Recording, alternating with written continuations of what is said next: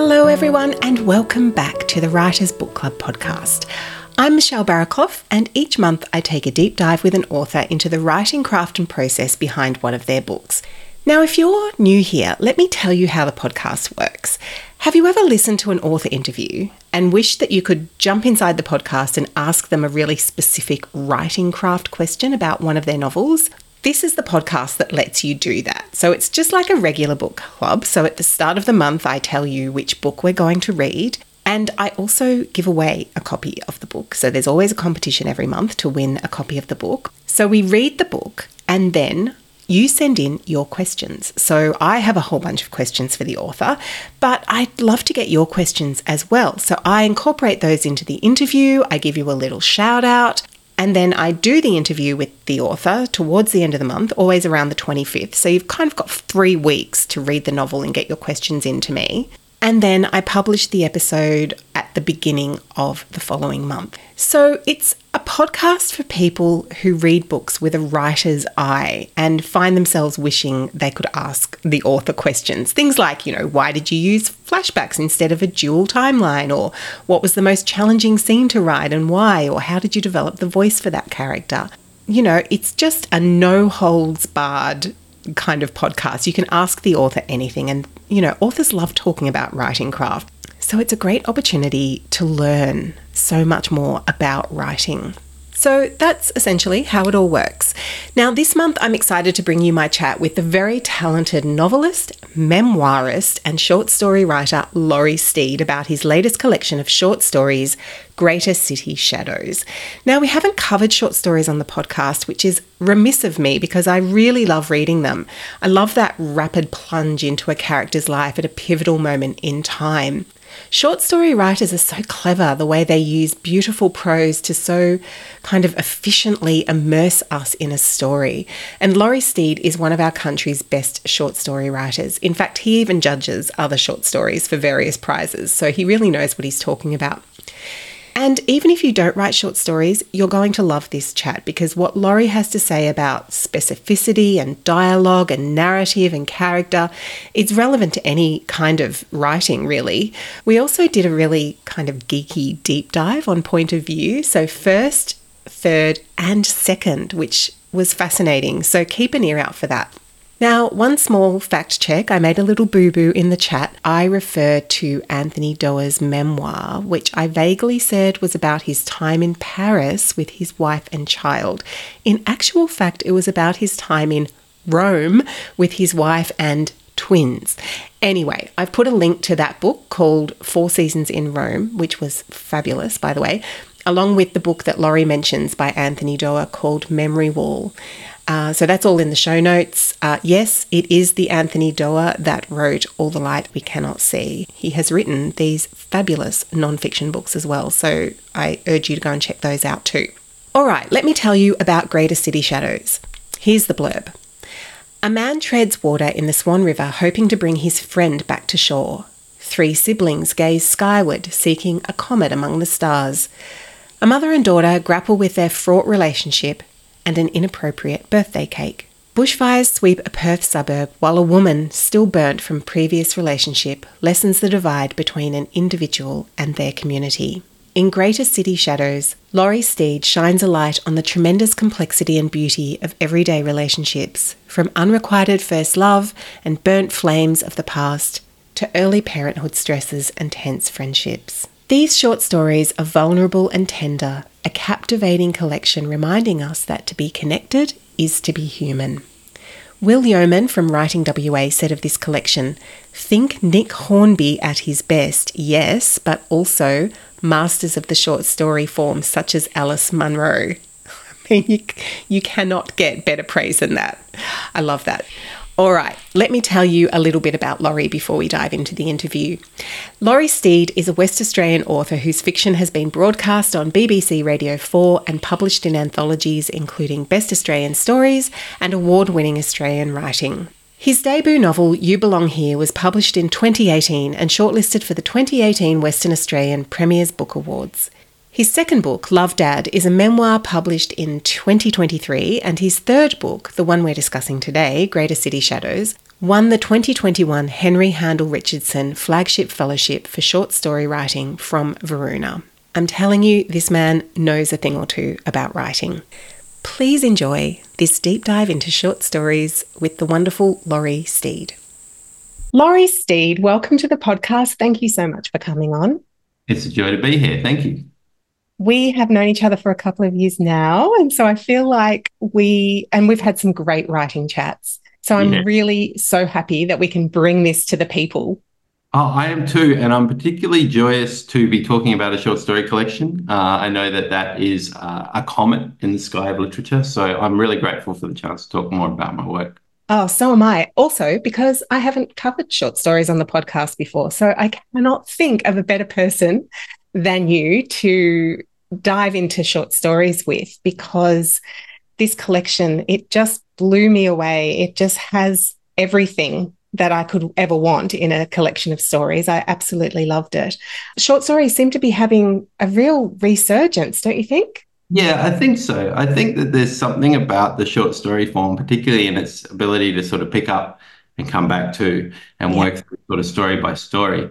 I know it's something that I've always been attracted to as a writer because I love this idea of creating these tiny worlds within a moment. And um, so one of my friends, she always says, why the story? Why now? And why should I care? And I think about that a lot when I'm writing my short stories. I think if I'm tracking a moment, it better be pretty significant, the character in question. And so that underpinned a lot of the stories within Greater City Shadows. It was these moments where their hearts were broken or their hearts were made.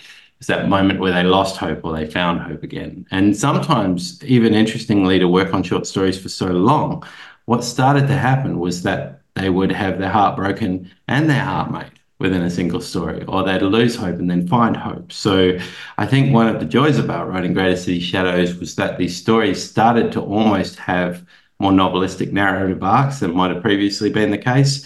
So uh, there's a writer called Anthony Doerr who wrote a wonderful book called Memory Wall. And I remember reading Memory Wall and just being blown away with the scope of his stories and thinking, I can't do that, but what I will do is Laurie Steed's world of short fiction and the types of characters that come to me in um, in various human and uh, animal mammal forms. Yeah. So is this the Anthony Doerr that wrote All the Light We Cannot See? That's correct. Yeah. He, he has written quite a few nonfiction pieces as well. I think I remember reading a book of his about the time he and his wife with their child, I think, maybe lived in Paris or Oh wow. Interesting. Yeah, it's yeah. really like very, very good. Yeah. Have a look at look that one up as well.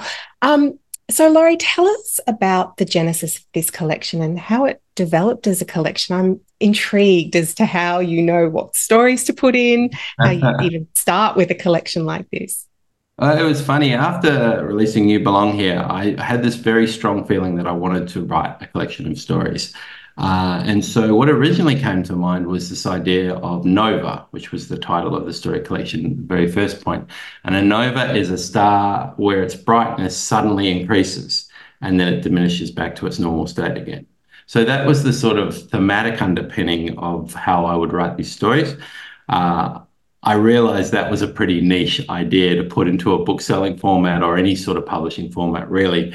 And so it sort of stayed as Nova for the longest time. And I started assembling these stories. I had my whiteboard and I'd put intersecting themes and characters, sort of types and things like that, and try to create like a mixtape almost. And then what happened was uh, Short Edition, who do the vending story vending machines around the world, they had a call out for Perth writers for the first ever story vending machine in Perth. And the story came to me called Greater City Shadows, which starts off the collection. And it was really interesting how much I loved the deep dive into Perth at that time and the types of emotion that comes up when one thinks of Perth in my life, uh, which is the sort of love, loss, and longing, I guess is probably the best way to describe it. And so at that point, uh, a good friend of mine had said, with Nova, it seems like you're trying to hedge your bets a bit in terms of where these stories are set and the types of stories you're choosing what if you were to lean a little more into this idea of what a city is like and the way people interact within the city. Uh, and so I did that. And the deal with that was that I had to be more vulnerable because the more I was setting it in places I remembered, the more I was anchoring it in feelings that I remembered, or even just people that I've known and loved over the years. And so it was a really, it kind of became like an interactive, uh, freewheeling photo album, I guess, of a city and the man who lived there. So characters were formed, and one necessarily tweaks and twists uh, things to make it more fictional. Um, and yeah, it sort of started to become, I guess, this book of hope which was quite surprising and quite beautiful. And it was written alongside Love Dad, which was my memoir about being a dad and having my father. And so there are some nice little sort of touchstones between the two books. I noticed that too, definitely. I, I, as I was reading some of the stories, I, there was definitely a tone back to Love Dad, but even to your novel, You Belong Here. Yeah, that's true. Yeah, yeah. Well, I think it was David Foster Wallace who said, um, you know, of, of course, you always end up becoming yourself. Yeah. And so it doesn't really matter how many books I write, there will be these echoes of me throughout. Um, but hopefully some echoes of others too. I think it would be pretty sad world if we only ever wrote of our own interests and obsessions and never got curious about how people make up their own truths and their realities yeah. as well. Agree, agree. So, Laurie, how does a short story start for you? Does it start with an idea, a character? Yeah, mostly characters. Uh, I've sort of spent a lot of time people watching and out in the world. And a game that uh, myself and my wife often play is when we're sitting at a cafe, we'll start the story for a person at a table on the other side of the cafe and we'll work out what their fears are, what their motivations are, and just create a story. And so generally that's how it occurs. So if you take a story like the butterfly fish, inspired by a particular character, in my world. Uh, and yet, sometimes to appreciate or to understand a character more, uh, you need to put them in a different context or take them out of that space. And so, what was really interesting about the butterfly fish was that there was this sort of, I don't know, almost Joycean urge the moment I started talking about this character in a totally different setting. So, the whole prose is quite different from pretty much every other story in the collection. So it's interesting how writing gives us wings sometimes to sort of really go into different territory. And I guess Breathing Lessons was a similar one, uh, working with ideas of character, but also place in that one because if anyone's worked in a government agency, it's sort of aggressively anti humanistic, but people keep showing up and ruining that and being kind and being beautiful. It was very funny, actually. Yeah.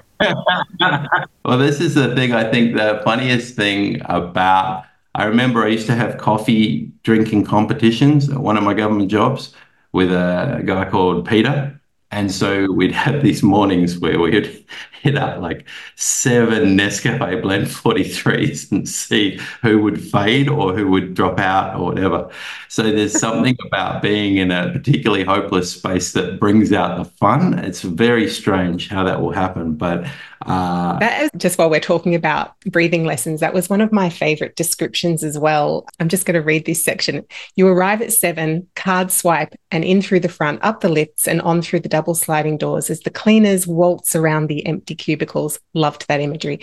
You go to the gents at 7.05 and grab a coffee at 7.10. You are not exactly killing it. Your nipples show through your shirt. Your shoes make farting noises when you walk and your hair is problematic. It's buffy, unmanageable, part pillow and part Brillo pad.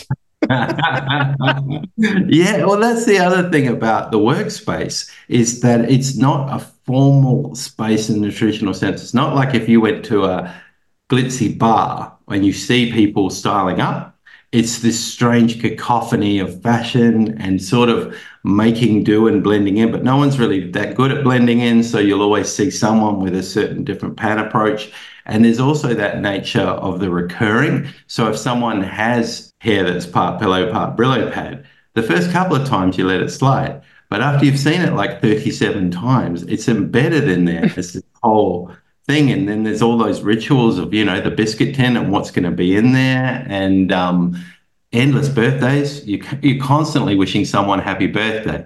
And the song unfortunately over time gets a bit of this sort of tired lilt because there's only so many times you can do it and you're trying to keep hold on to that humanity and yet these things keep bashing you around like these intranets or these uh, you know sort of desk movements and these announcements about a new os or something like that yeah. it's sort of um yeah it's a strange place in which to spend one's life so i guess the challenge then is to take all of that experience that you, you might have had working in, in that job, but you, you're honing in on that really specific detail and giving us that beautiful, spare, yet vivid description. And I love that. That was such a beautiful part of all of your stories, Laurie.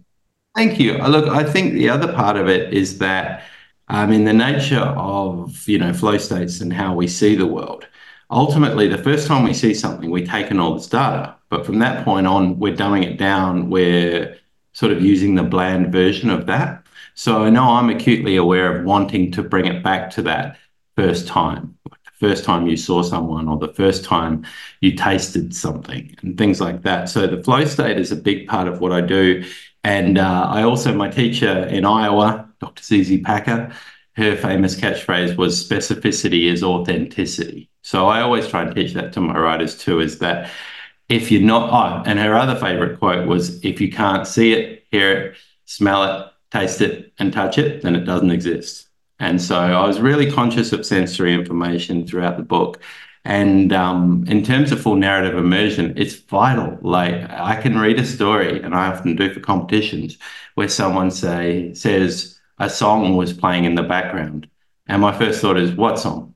How could you not tell me what song's playing? Like that is that's like narrative shorthand. I never want to know that someone was wearing shoes or that they had a sandwich. Like it just seems crazy not to anchor some more character information or plot development in the stuff that's going on, or even reflect back their emotional state through the music that's on or the music they've chosen to listen to. So there are all these opportunities to deepen character. So I guess to echo an earlier comment about where I start, I probably start and stay in character. I think it's so important because if stories are an empathy machine, and I believe they are, or an empathy app, then one needs to really anchor those characters to the point that they're familiar and almost real, almost tangible. Um, they're certainly tangible for me, and I spend a lot of time with them and getting to know them.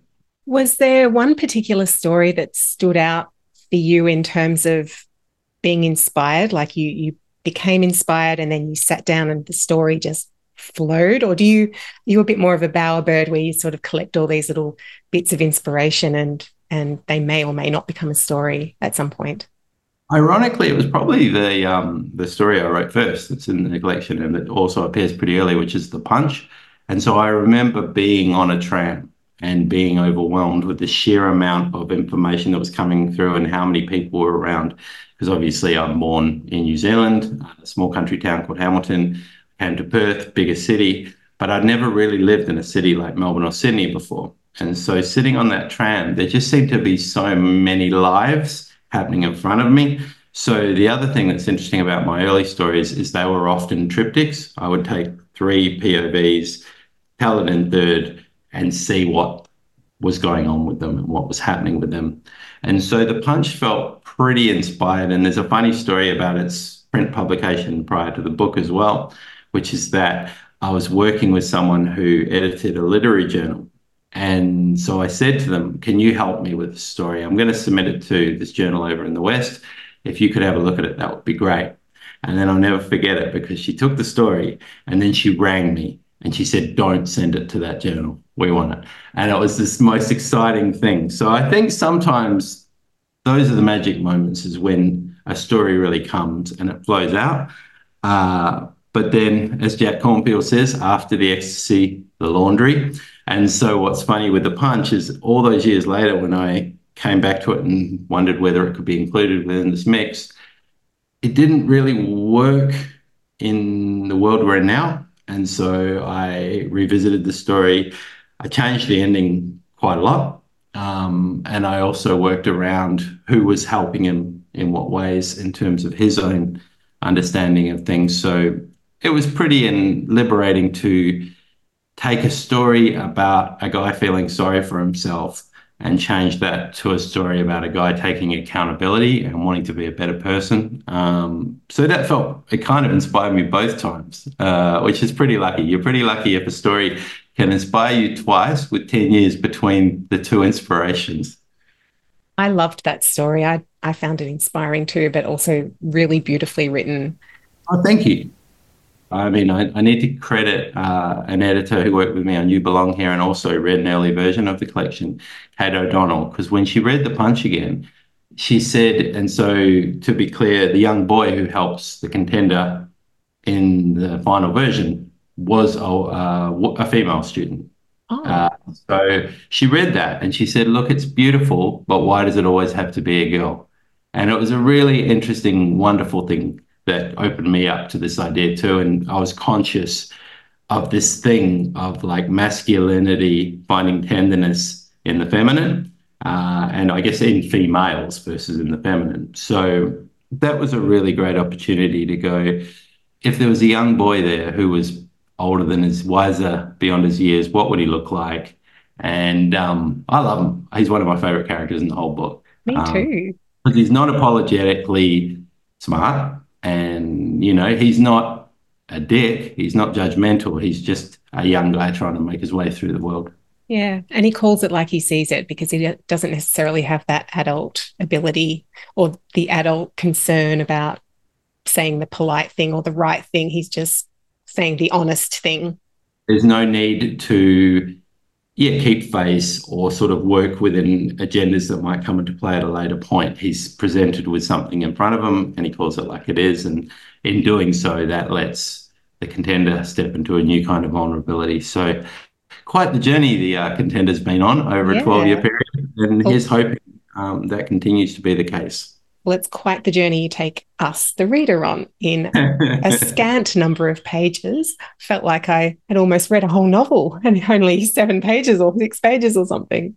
Well, it was interesting what you said about trying to inhabit the short story form and working within those limitations. I do think POV is a big part of that too. And so that will guide who you're following and why quite often too, as you sort of work out what your entry point is into the particular short story. So for a story like the butterfly fish, which is told in second, um, it's basically really important to challenge that protagonist because the protagonist knows his truth. So it's really vital to go in there and go, well, hey, what if you were the bad friend? And all that kind of stuff that comes out through the story. Um, breathing lessons is kind of the opposite of that in second person because the idea there was to take someone in the humdrum and go, what if the angels started singing? What if this was actually a really beautiful space in which you're in rather than the worst place in the world? And so that's second. And then I guess third person for me has always been the way in which to deal with heavier things or weighty subjects because they're inherently dramatic. They inherently have their own weight. So a story like The Crazy and the Brave, which I won't spoil, but the nature of what's going on with that story is so sort of heavy and full on that I knew I'd need a controlled distance with which to navigate that and underwrite it. So that's sort of being second and third. And then I guess um, as for why I write certain stories in first, that's, I guess, more of an empathy machine thing again. It's going, okay, this is a confessional space in which someone you would categorize as thus has the opportunity to go, well, actually, this is my fear or this is my worry or this is my greater need within the world. So, yeah, it's interesting to unpack all of that. And then sometimes you just write the story because you've got to write the story and you've got to get into a flow state. It's all very well to pontificate about my various POVs, but some of them I just wrote that way. So, like Blue Balloons is third, and I don't really have a good reason why it's third. It just always was, um, even when it was a completely different type of story way, way back. I'm so curious about the point of view. We this was something I wanted to ask you about first, third, and second because I love stories written in second person. I think the first one I read was uh, Nikki Gemmell uses second. Yeah, in, yeah. Uh, some of her novels, and I was curious to know whether you decide to use it, like if it's a really conscious decision or if it just comes in the writing. But yeah, so that was a great answer. So just to reiterate, first is for that confessional space. That's a great phrase, actually, the confessional space, a confessional almost, tone, isn't it?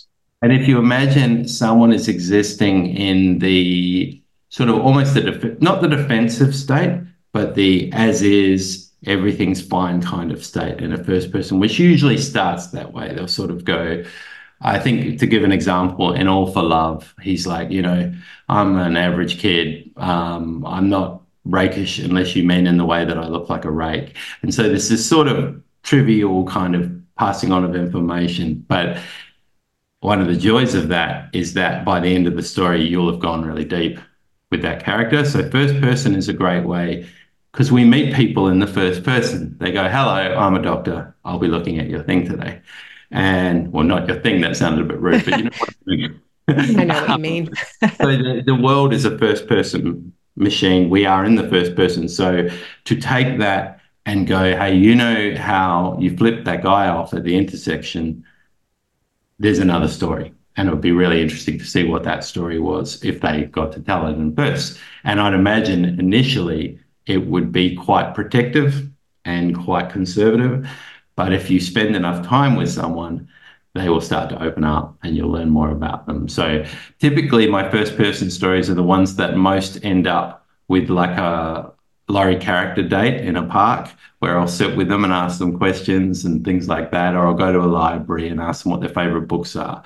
So that's the other thing with me and character is that I take it way too seriously and have copious notes and all kinds of background stuff, some of which never comes into play. I was lucky that in you Belong Here, the fact that Jay loved Lionel Richie was a pivotal part of the narrative, but there'd be another character somewhere who, I don't know, loves Joan Armatrading and it won't come up within the work. So yeah, it sort of just depends on the story and how it's being shaped. Yeah, and and making sure that it is relevant like, like they say, uh, to character development or plot development or to the oh narrative arc or whatever. You, you mentioned sort of the slimness of the volume. Um, that's a bit of a running joke in WA in particular. Uh, my friend Michael Tramp, who writes uh, much bigger novels uh, in the crime field, he apparently has a post-it note that says, "Would Laurie cut this?"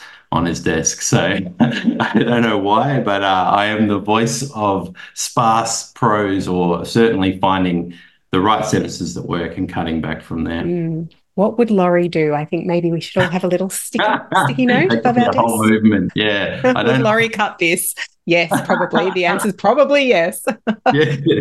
So with third person. Because I'm an emotionally kind of intense person by nature, uh, third person basically creates a controlled distance for me to look at heavier things quite often. So if we're dealing with like grief or loss or anything that's sort of big picture confronting, uh, third person is an opportunity to me to sort of fall back into, I guess, the history of fiction because it's quite a common uh, mm. POV. And so I'm able to be the storyteller almost the um, objective journalist witnessing what's occurring within that. So mm. it's kind of like a John Hersey Hiroshima thing, where by writing it the way he writes it, you're able to look at full on things, but give them the necessary distance. And yeah, it's it's really just like reporting on a story in third. And so I find that quite liberating in the sense that so much of my second person stories, and to a lesser extent, the first person stories, the main question someone asks if they wanted to be critical about it is why do that? Why would you even do that in the first place?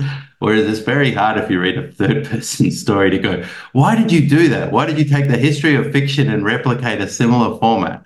So it's about as conservative as I get. I know that in some level, some stories are just best told by a, by the fireside, you know, in a very sort of recollective way. Um, and I think it then means I can just underwrite what would otherwise be really intense dramatic moments. I know that's to my detriment as a commercially sort of marketable commodity, but as a storyteller and a human being, I just think it gives the necessary sort of dignity of what we're talking at. It's not exploitative.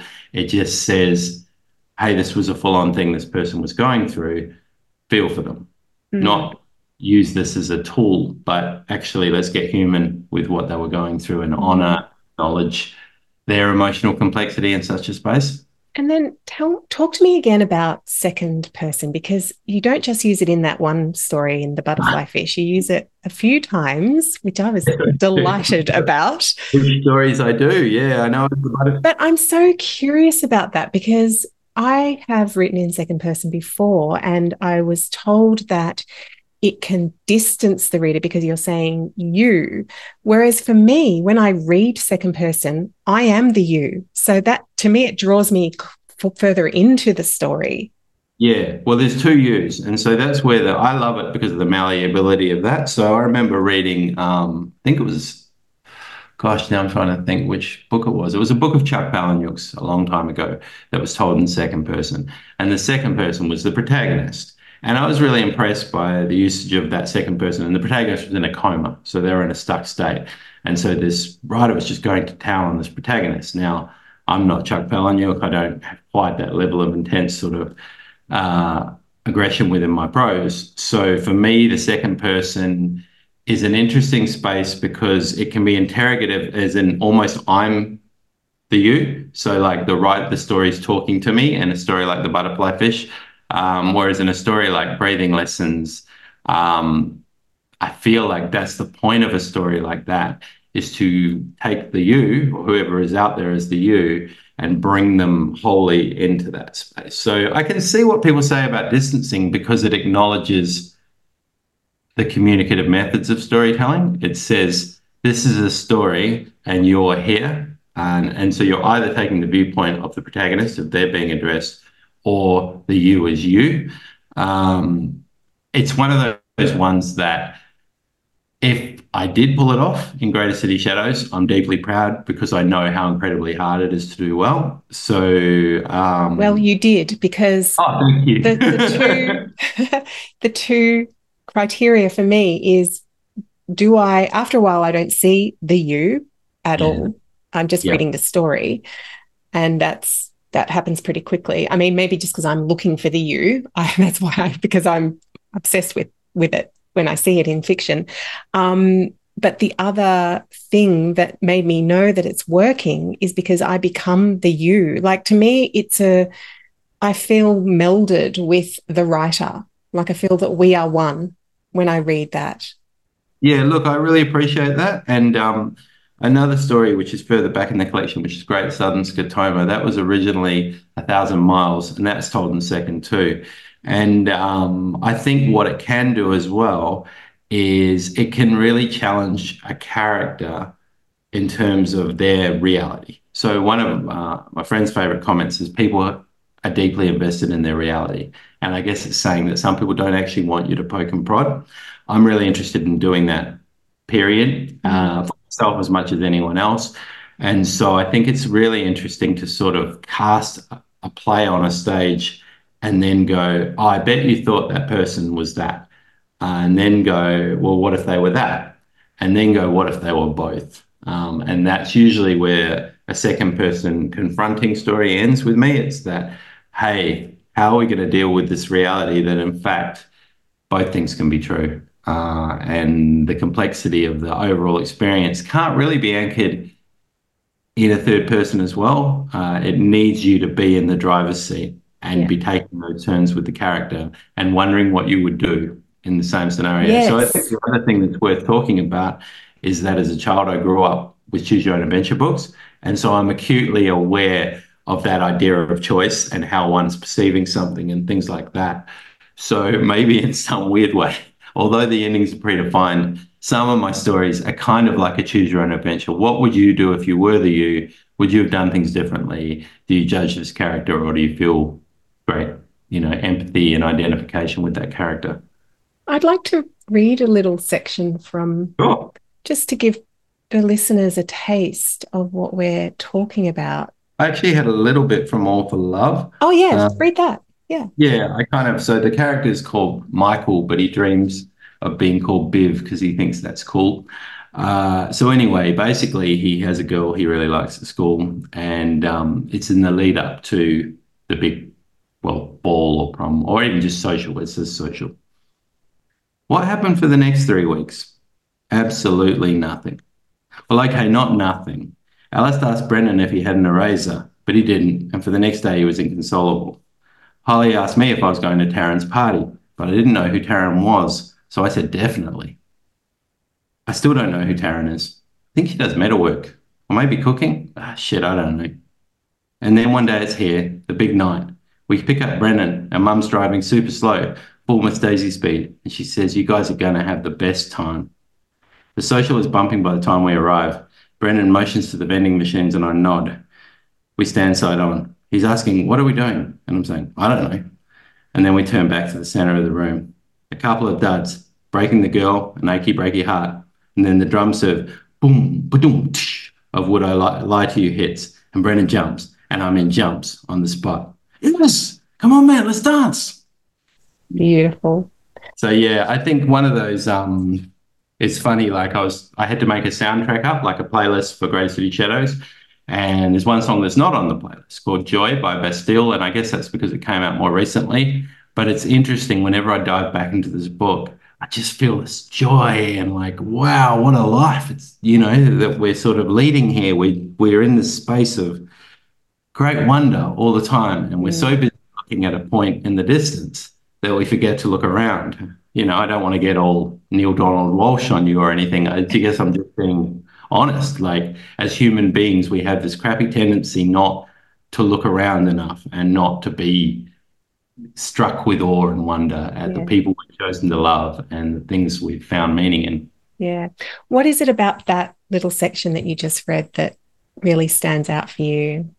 I guess getting back to character again. And I think one of the things that is done in YA a lot, but not necessarily in adult fiction, is honoring what it's like to be a teenager and those moments where you're really invested in quite a beautiful way in all kinds of stuff. And you're also super awkward. So it seems like one of the great cosmic jokes that you would have all these things you want to do in these dreams and be so dorky and so sort of living within an awkward space. So I, you know, to me, um, Lynda Barry, who's wonderful, she has this talk about a classmate um, and like a monologue about a classmate she had in school. And she brings it to life so wonderfully. And so there's something, I think, because you're so self obsessed in school and so worried about that stuff, in honoring the people that were around you at the same time and in seeing that there's this great cosmic connection of awkwardness and dorkiness um, from that age space. So that's the kind of wonderful thing. I remember when I was shortlisted for the Dorothy Hewett for Greater City Shadows, I had this moment where I decided I'd meditate because the shortlisting was taking a long time. And um, I closed my eyes and I went, Oh, Laurie, you're so excited and you're really hoping that you're going to win this prize. And then the camera sort of zoomed back and I saw all six of us in the cosmos, like sitting there. And I was like, Oh, wow, you're all so excited and you're all hoping you're going to win this prize. So I think that interconnectivity stuff is a big thing for me. It either means I'm losing my mind or it means I'm getting closer to the true meaning of life. I can't tell you which it is, but yeah, this book for me was a really a way to honor that interconnectivity and um, yeah, the good people of this world and what they bring in, and um, even that tendency or that ability of connection, things you share in common, but also laughter and silly things that can happen within that. So one of my favorites, which didn't make it into the book because it is fiction, but it's a true story, is that um, me and my sister were sitting in our family's star wagon when I was about about eight years old, and we were waiting for my father to come back so he could drive us somewhere. And we turned to each other and we both sang, I need a hero from Bonnie Tyler's holding out for a hero. And it was just the most wonderful thing that we, and we both went, ah, so I don't know. I'm just picturing your adult selves now whenever you see each other. Doing that. Yeah, yeah. And I, look, I'm not suggesting that Bonnie Tyler is a divine being, uh, but I am suggesting that that's exactly the song that came at that exact moment, which I is pretty what, wonderful. On a mum's night out at about midnight in somebody's kitchen, Bonnie Tyler is uh, she's a holy being. Well, and there is such authenticity in a song like Holding Out for a Hero. It's not like Bonnie Tyler phones it in on that song. She's really belting it out. She really uh, is. so there's something really impressive about that too. It's a Bill Hicks quote. He's talking about New Kids on the Block. And then he says, Oh, you know, people come up to me that say, Oh, the new kids, they're so great. New kids are so wonderful. And he goes, Play with your heart.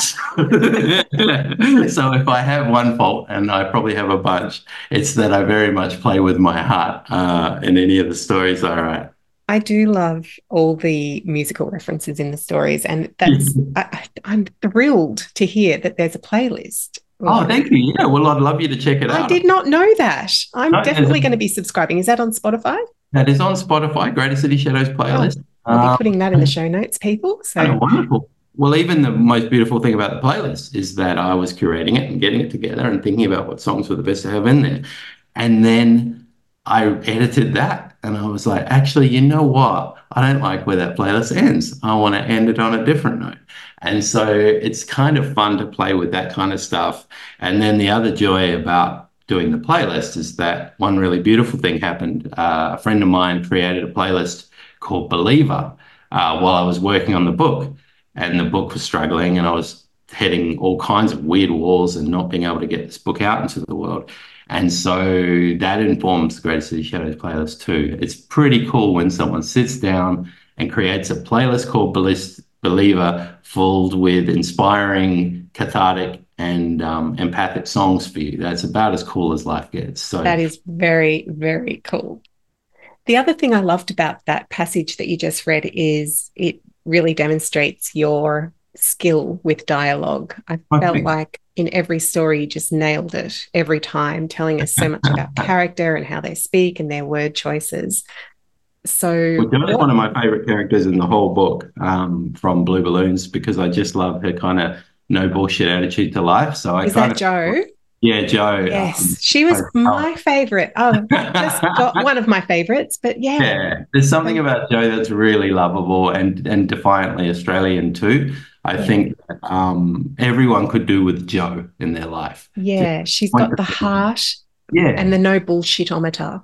Yeah, and the and the fun too. Like she's just hilarious. I love that line because obviously Bex and someone else who read Bex in an earlier when they were reading the collection, they're like, Bex, man, because there's always those people too that are Bex like that seem to have it together and they just pristine and they just don't. They there's a lot of them actually, so I often feel like the minority are the people who struggle, but that's probably not true. And I don't want to diss people who are pristine like Bex, but I do love that Jo says Bex is sus. I just think that's such a funny line. Like we just go. Oh, let's read that section. Shall sure, that I'd section? love to. Yeah, absolutely. All right, I'll read this section. Uh, it's from the story Blue Balloons. And Bex said, Jo, you ever learned to love dear dopey Bex? She hadn't, and it wasn't Bex's fault, although she was annoying short but somehow still tousled hair, skinny jeans, and white lacy tops that always looked good. I could never be Bex, said Helen. That's true, said Jo. She's organized and she's never late. Hey, shut up. I'm kidding. You rock. Bex is sus. I don't trust anyone who's that nice. Helen laughed. Thanks, mate. Anytime, said Jo. If it weren't for you, we wouldn't even be making films. We'd be stacking shelves or selling port to smelly old bastards with stories that don't go anywhere fast. We have like 300 followers. Well, Van Gogh had none, said Jo. And you're better. It's this thing, like you're writing cycles or some Boolean data type. It's mad. Can you even imagine how cool our next film's going to be? And Helen could. And a tiny part of her grew wings that thought of that. But still, so much of her felt a kinship with what was and what used to be. Oh, I love that passage. Thank much. you. Yeah, I have a, a very soft spot in my heart for blue balloons. It's uh, yeah, but also Helen. Yeah, and Helen could, and a tiny part of her grew wings at the thought of that. Just imagining, and it's like this. Like I was reading things into all of your stories, Laurie. I was like, okay, well, Laurie's just using filmmaking for novel writing and short story writing here. And there's this story about the artist. Well, that's clearly also just, you know, about writing deep down.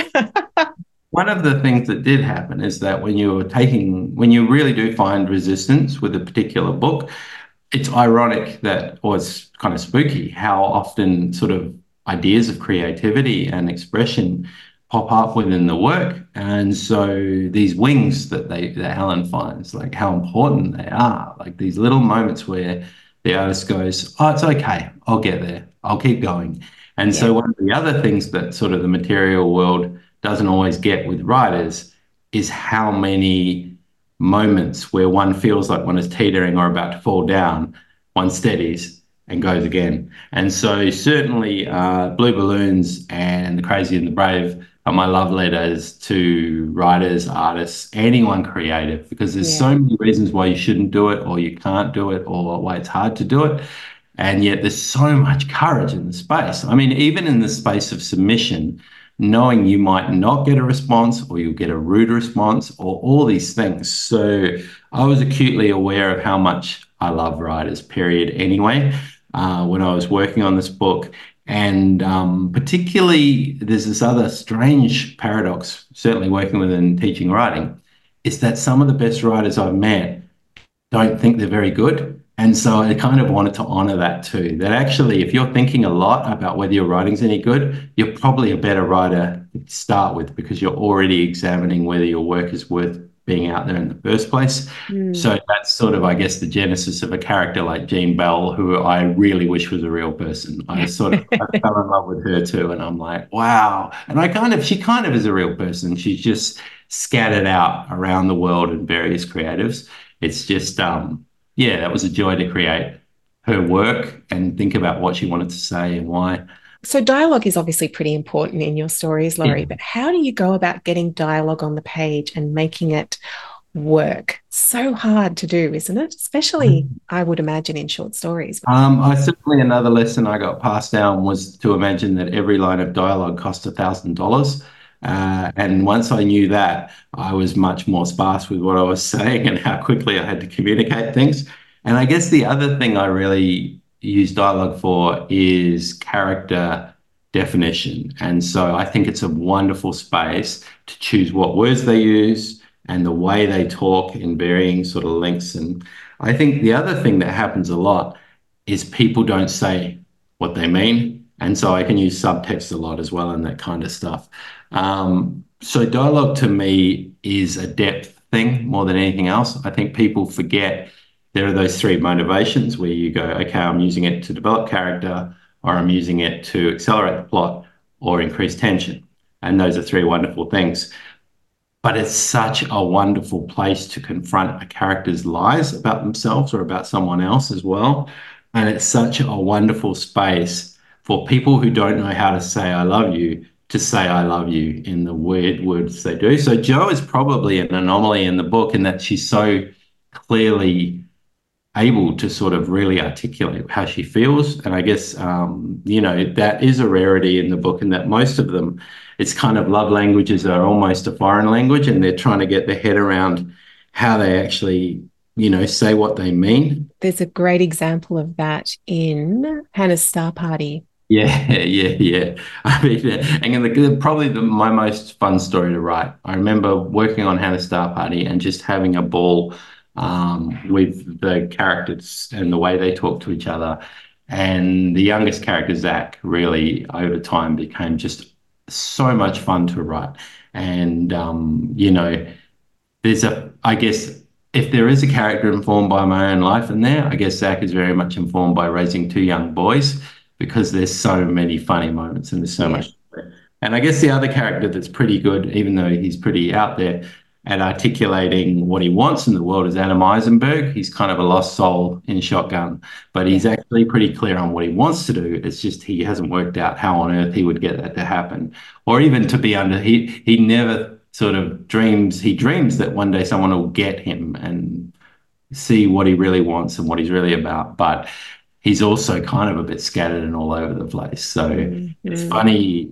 These characters, they kind of start off about six feet underground. I think that's the other thing about my characters. I write for people who didn't get a good start, like, and they're trying to make sense of what's happened since. So that's one of the joys of why I write is that I know that there will be people who get it will probably have been through some things in their life and have sort of thought about how do I exist in the world how should I treat people, things like that. Now, Laurie, we've touched on the editing, but tell us about the editing process for this collection. Have you got any good editing stories to tell us? Oh, it was a wonderful process. Uh, I very much enjoyed it. I kind of had two processes. So I was lucky enough to secure funding support from the DLGSC here in Western Australia to work with Amanda Curtin earlier in the in the process uh, on those collections. And bless her heart, she was dealing with a very different collection at that point. So it was called Nova, as I say, and it had a letter starting the collection and a letter ending the collection that was addressed and there's some wonderful stuff. It did actually echo out. Um, so what was beautiful about that time as well, and those letters, is that uh, Melbourne artist Lisa Seawards asked if I had anything on the way after You Belong Here, and I had this manuscript. So she read it and she made artwork out of the stories. So she did a number of the stories as artwork. And there's a line from the letter that's not in the book anymore, which is, uh, and I miss you, and I love you, and I'm with you every day and that's one of the artworks she created. So it's pretty special uh, what she did, and that became part of an exhibit called Short Stories. Uh, and then I guess the editing after that. Actually, I do have a very cool story about those artworks. If you're happy for me to share it. Yeah. That so she has this exhibit, and Lisa clearly has a better financial approach to her art than most writers, um, but deserves it because they're wonderful paintings. So there was one that she did for the butterfly fish, which was simply stunning. And my wife contacted her after the exhibition and said, Look, I was thinking of buying the butterfly fish. Do you think that's possible? And she said, Well, one, it's sold, and two, it's sold for like $3,500. It's wonderful, this incredible painting. So at that point, there was, you know, a bit like, oh, okay, that's fine, thanks anyway. But Lisa had done two paintings for the butterfly fish, and she had a second one that wasn't part of the sale or the exhibit at all and she sent that to me uh, gratis. And oh, now beautiful. So that was pretty special.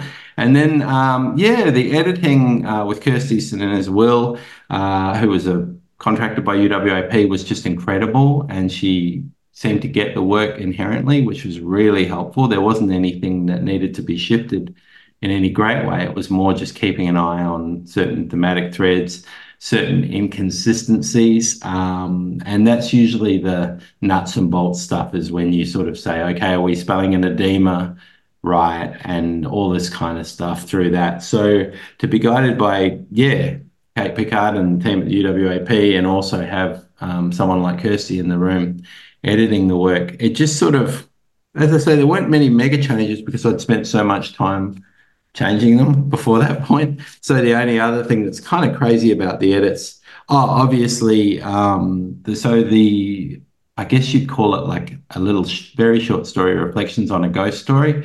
That also came right at the end. So there was some suggestion that for Love was a wonderful story, but that it didn't. There was just something out with it, and we couldn't really work out what it was. And so I kind of sat in a space of complexity and I, you know, part of me wishes it wasn't there in the sense that it does kind of create a fourth wall break, but I also think it was okay to kind of let that story run a little yeah. bit longer.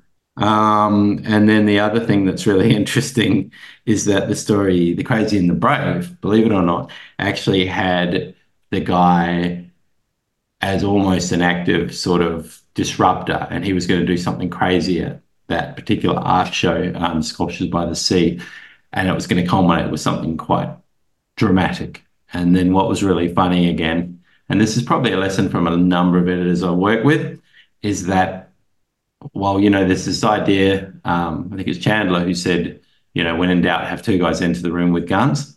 In my case, whenever two guys enter the room with guns, they've probably got like a secret longing that they're not talking about. And so the more I sit with these stories, I find these incredible emotional cores. Even if they started with guns, they usually end up anchoring back to um, greater humanity and, and connection and compassion. So yeah, quite the journey putting it all together. Um, yeah. And it's kind of crazy that it's there now. I, I, worked on it for a long time, and um, it's yeah, it, it's probably as close as I can get to something that I can look at and go, yeah. yeah, I'm happy with that. That worked out the way I wanted it to. So, which story came most easily, and which was the most challenging for you, and why? That's a good question. I guess the one that came easiest was actually the Heart and the Moose. Uh, I'm not really sure why. I think because it was anchored in place more than character. Yeah. Characters showed up. So there, there was a real retro Betty's, which is this burger joint that was in Leederville that had that whole 50s throwback thing. Um, and I was conscious of having grown up in a time of great entrepreneurial spirit as well in the 80s. Like everyone had a side hustle and they were kind of working. Like they actually had these things like sunglasses or sun cream or whatever it was. And that was what they did. So that kind of came together well. The ending was really hard to write, but mostly the story came together pretty well. And the other one that flowed out of me was Wait for Me, um, because it was just so anchored in uh, the song itself. And I had full freedom to make up a town where he lived and full freedom to play with how a public figure is perceived and what they're really like. Mm.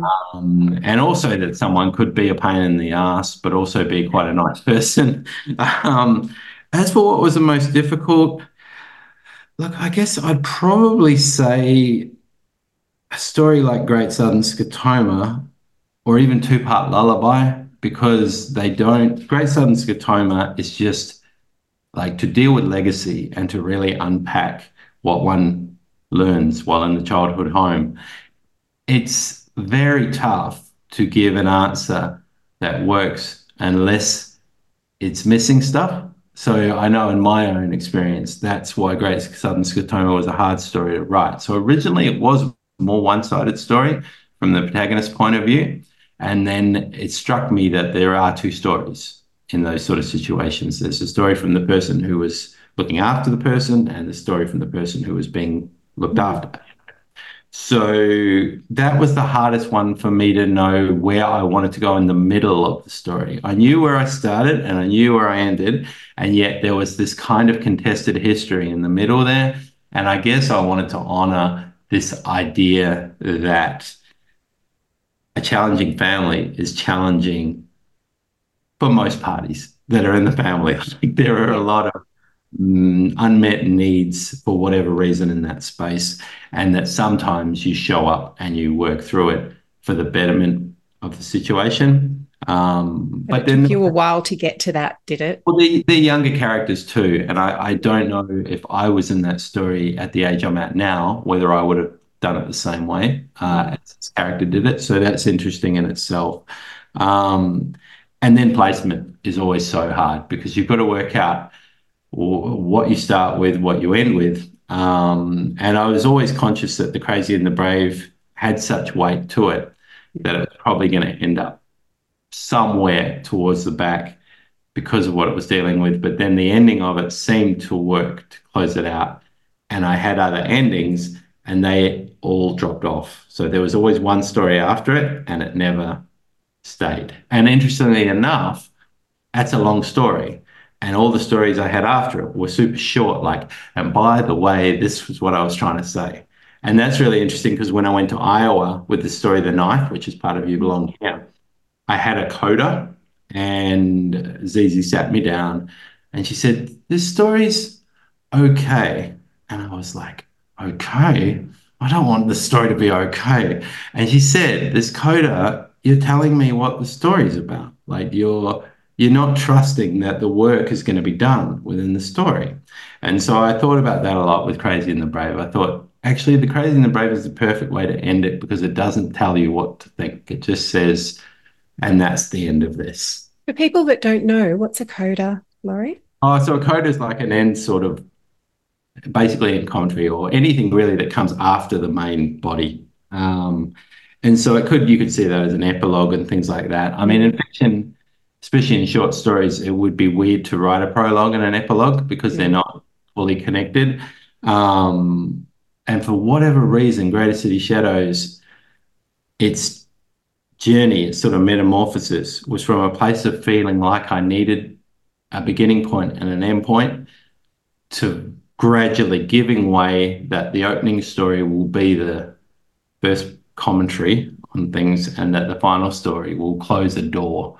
Um, and I think in some weird way that works much better. I don't pretend to understand it. So the other thing I found while working with Greater City Shadows and certainly the new novel I'm working on is that intuition is now king. So right. if my gut tells me I should do something, I do it. I don't question it. And there's great freedom in that because for so long I had like this sort of like you know the two guys in the Muppets that used to sit up in the yeah. rafters and diss everything. I had them there, and they were a pain to work with. So to actually go, you got this. Like for better or worse, whatever anyone does make of it once it's out in the world, you've made the right call. Was yeah. really liberating too, and that's some advice I'd pass on to writers that there's a point of learning about your craft for a while, but then at some point you're the craft so you don't necessarily need guidance to the point that you're not enough. You are enough and you'll work it out and you'll get it right. Mm.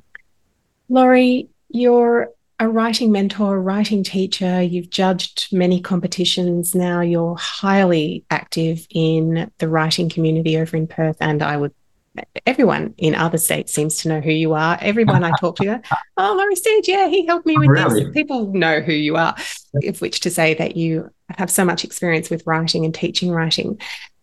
I would love to just get your big tips for writers who are attempting short stories because they have to do so much, don't they, in terms of character arc and the narrative arc? You've got small amount of space to really pack a big punch.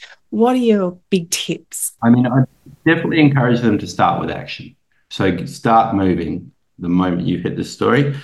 Uh, I'd also encourage them to know that it's a moment, to be acutely aware that an ending in a short story will literally end the moment, not the narrative. And you're fine to do that. It's okay to do that. And the other thing I'd encourage them to do is whatever crazy idea they have, to try it. Because short stories are one of the few forms where you can actually, it's a very strange relationship where if you pull it off, all the other rules don't matter. Like Jennifer Egan did obviously a story in a PowerPoint for a visit from the Goon Squad. Later on, she did a story as a shopping list. Uh, my friend Ryan's amazing at doing a story through graphs or things like that. So, what a cool thing to play with, where if I tell a story backwards, like I do with still life, and I pull it off that's okay. That you can do that. And if I want to tell a story about a fish that, you know, is in the Swan River, I can because I just need to make sure it's a good story. And then the rules are different. So short story is probably one of the few sort of evolving art forms where you just continually see a writer do something that hasn't been done before and the rules have changed and you can do that. So I would encourage them to be brave. I read a lot of good stories that are well executed, but they're not knock it out of the park. The world needs more people to take huge risks in that form. Make sure it's polished and executed well, but take a risk with your character. Like choose a third option for them as to how they're going to turn out and why, and be prepared to surprise yourself and the reader because that's how great short fiction is made. With those words, of wisdom, Laurie. Thank you so much. I loved all of that advice. Um, was great talking this, with you. This has been such a great conversation, just packed full of fabulous advice for writers. I, I know I'm going to get a lot of great feedback on this one. Thank you so much for your time. Thanks, I'll, I'll come back anytime you want me. And um, it's been an utter joy to talk with you about it. And one of these days, we must meet in person. I would love that too. Thanks, Michelle. There you go. That was the incredible Laurie Steed. So much wisdom on the craft of writing from that man. Go follow him on his website at lauriesteed.com. He's got some fabulous resources on there. He also does a lot of mentoring of writers and has some courses, which hopefully he will open up again this year. So keep an eye out for that. He does have a newsletter that you can subscribe to. So I recommend subscribing to that so you can keep up to date with what courses he's offering on writing all the links that were mentioned in today's episode, including where to buy Laurie's books, uh, the Spotify playlist he mentioned, and those Anthony Doerr books, are all in the show notes. Now, to my next guest. Suzanne Leal is coming on the podcast, and I'm so excited. She is a writer of many, many talents. She has five books under her belt, including The Teacher's Secret, The Deceptions, and her latest novel, The Watchful Wife. Now, many of you will no doubt know Suzanne from the very many Writers' Festival panels she's facilitated. She's so in demand because she's such a good interviewer. No pressure. Go easy on me, Suzanne. Whenever I catch up with Suzanne, we always have really wonderful, honest chats about writing. And she's so insightful on the craft side of things, but also the business side of writing. So I'm going to be talking to her about that. We're going to be doing a deep dive into her new novel, The Watchful Wife. Now, this is definitely one you're going to want to read, especially if you like a bit of a psychological whodunit. And it is so beautifully written. Let me tell you what it's about. Raised by her severe parents in a punitive and authoritarian church, Ellen's narrow world is upended when she meets Gordon, a fellow teacher. Ellen is both transformed and beguiled by the connection, love, and laughter that he brings into her life. When Gordon is accused of a shocking crime, Ellen steadfastly refuses to believe Gordon has done anything wrong. Abandoned and reviled by those around her, she will have to fight to protect him. But what will that cost her and what will she discover about him along the way? This was such a page turner. I messaged Suzanne when I finished and said I couldn't put it down. It was just so good. The review in The Australian said Suzanne Leal is a strong voice on the literary scene. In The Watchful Wife, Leal handles complex themes of justice, trust, and power delicately and convincingly. And I think this is so important because Suzanne is also a lawyer and she's done a lot of work in human rights and she just brings so much intelligence and knowledge to the page. It's brilliant. Books and Publishing said, Nothing can prepare you for the final pages. It's only in retrospect when you're wowed by the final sparkling plot twist that you realise how masterfully the author has manipulated her audience. And you can bet I'm going to be asking Suzanne about that final sparkling plot twist because it's just brilliant and so satisfying. So grab a copy of The Watchful Wife wherever you buy or borrow your books, have a read, and send in your writing questions for Suzanne. So, the way to do that is you can send me a DM on Instagram or Facebook, or there's a form on the website at writersbookclubpodcast.com that you can fill in.